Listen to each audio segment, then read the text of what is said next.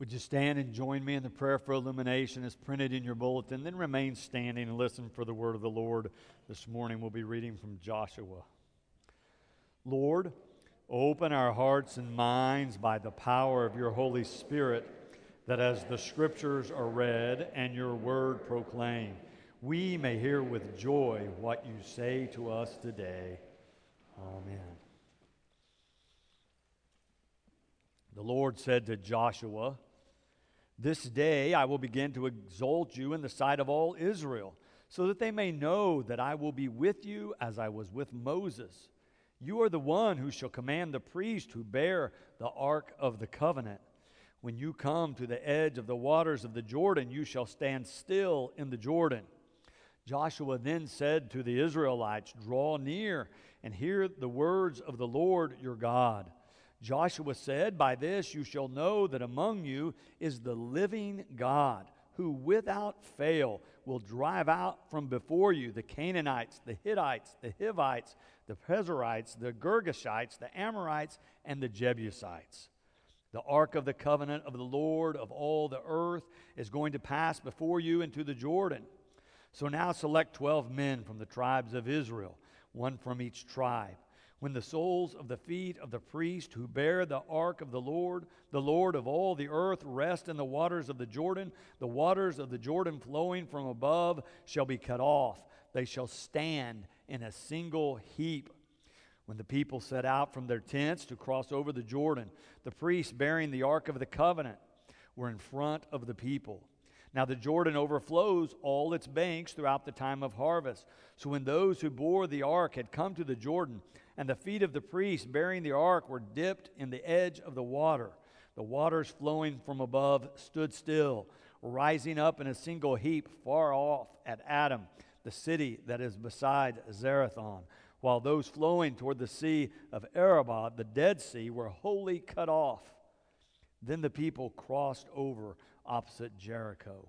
While all Israel were crossing over on dry ground, the priest who bore the ark of the covenant of the Lord stood on dry ground in the middle of the Jordan until the entire nation finished crossing over the Jordan.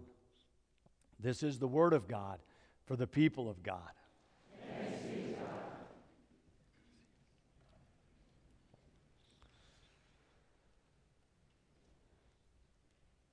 The book of Joshua continues the story from Deuteronomy.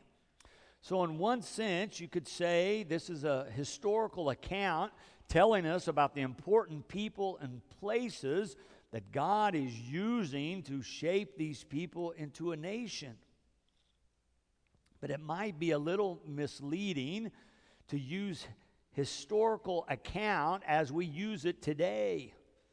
They didn't see history just as we do.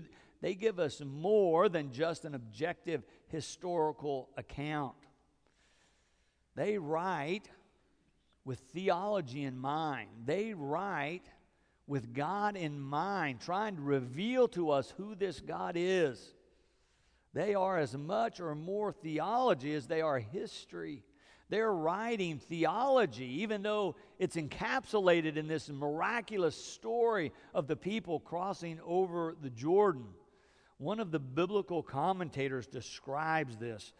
I want to read you a few sentences from that commentary. It says Biblical authors and editors whose work in some cases was in process of formation over several centuries were less concerned with documentable, documentable fact than modern historians would require themselves to be. Often a writer developed high drama, including miracles and divine interventions. The narrator sometimes wove textures of metaphor and imaginative description, often adding aggrandizing elements that lent legendary and archetypal proportions to characters and themes. In other words, there's more going on here than a simple reporting of the facts. These authors in Scripture are teaching us theology. They are writing about God whom they want us to know. So, this is a miraculous story that we've just read, but it has a theological point.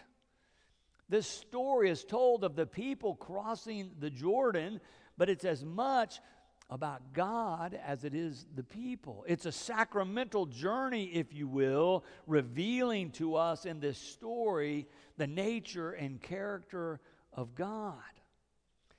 You could also say, in other words, it's formatted or framed as history, but it's filled with theology or with faith. So as they write, they want us to come not only to know the story, but to know the God behind the story.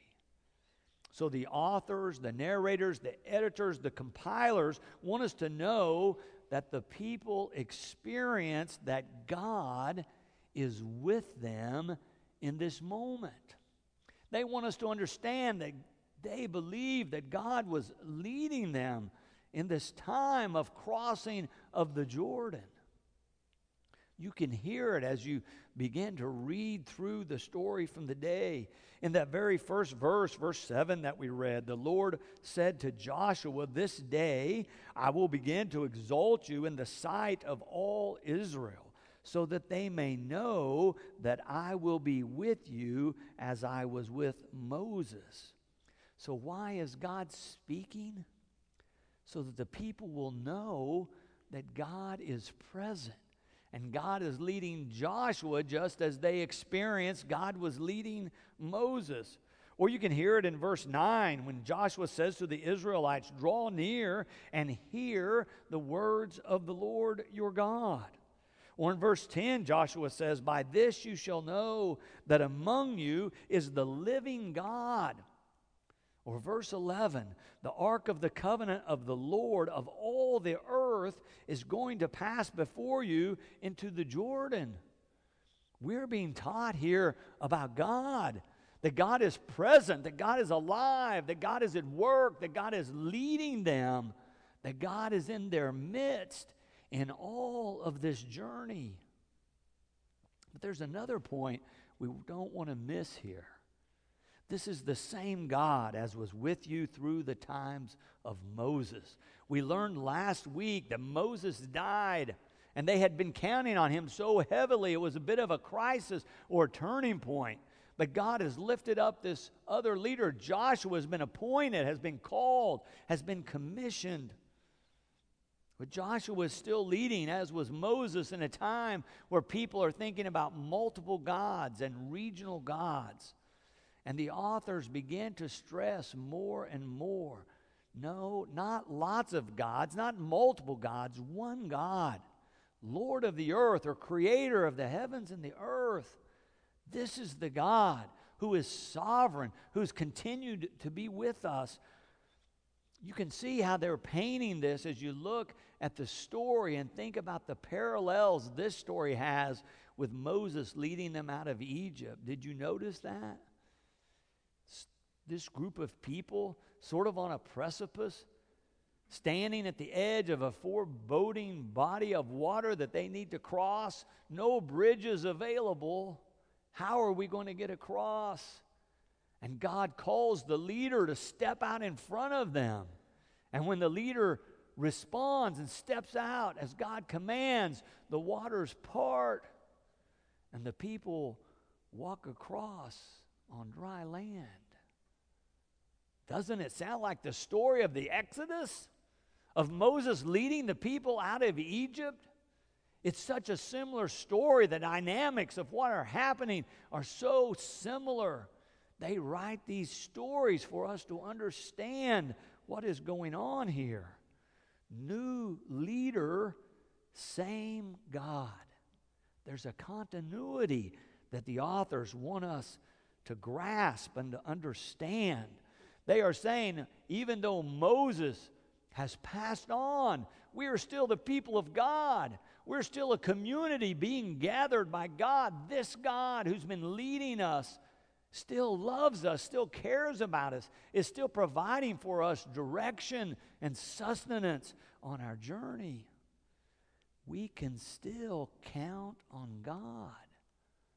There is strong theological teaching going on in the midst of the telling of this story. You heard it in that very first verse we read today, verse 7. It was a foreshadowing of this whole thing. The Lord is talking to Joshua and says, I'm speaking, I'm doing this so that they may know that I will be with you. I'm doing all this, God says, so that the people will know that I am with you and therefore can conclude that I am with them, that I'm still taking care of all of them. We hear this kind of theme over and over throughout Scripture. Apparently, we need to hear these reminders over and over that the God who leads and guides people in the Bible is the same God that is with us now. There's a sense of continuity through the ages that adds a credibility and a trustworthiness, saying all these people before us have experienced this God as credible, as trustworthy, as caring. This same God is with us now and will be with us always. There's a folk tale old story told about a boy whose birth name was Offerus. He was born and quickly began to grow. And before very long, he was growing so quickly, it was almost as if he was a giant. I mean, he had unbelievable muscles and he was able to get around like no other child his age. His father says, in fact, he was too strong for his own good that whatever toys they gave to him to play with, they always end up breaking because he was so strong. The father's trying to figure out what to do with this child. He's barely more than a lad, and the father finally decides, I need to send him to the fields. We need to send him to a place to use this immense strength and energy and endurance that he has. So he sends him out to the field, teaches him how to plow. Offerus is plowing along behind the horses. Before very long, though, he decides the horses are too old and too slow. So he sets them free. He straps the plow on his back and he begins to pull it himself. He has such strength and endurance that he's plowing the entire field. In fact, he's going so fast that the plow itself begins to break into pieces. His father sees what is happening and is worried, is beset with worry. He's not sure what to do with this man child. He is growing into such a strong person that the father's trying to figure out where can he ever fit? Where can he live? What can we give him to do? Finally, the father goes to him and says, I think you need to find a greater master to serve. I think you need to go find the greatest master in all the land that can harness your great strength and endurance for good, a place where you could serve that would be positive and would be productive. So Offerus left home to search for the greatest master he could find. He begins to crisscross the land asking people where the greatest of all masters is. Nobody seems to know until finally he finds one young knight and says, I serve a great and mighty king. I can introduce you to him. Offerus said that would be great. And so the young knight takes him to the king's court and introduces him to the king. The king is overjoyed. He says to him, Oh, just today I have called all the men of the realm because a neighboring king has attacked us and pillaged one of our villages. We're going to have to go to battle. But you look like a mighty warrior. If you wanted to serve us, you could lead us into battle tomorrow. Offerus is glad to do so. So the next morning, he leads them into battle. One day passes, two days, three days, no word. Finally, a breathless runner comes running back to the palace and says, We have gained the victory. Offerus is mighty in battle. We have won. Palace bells begin to ring.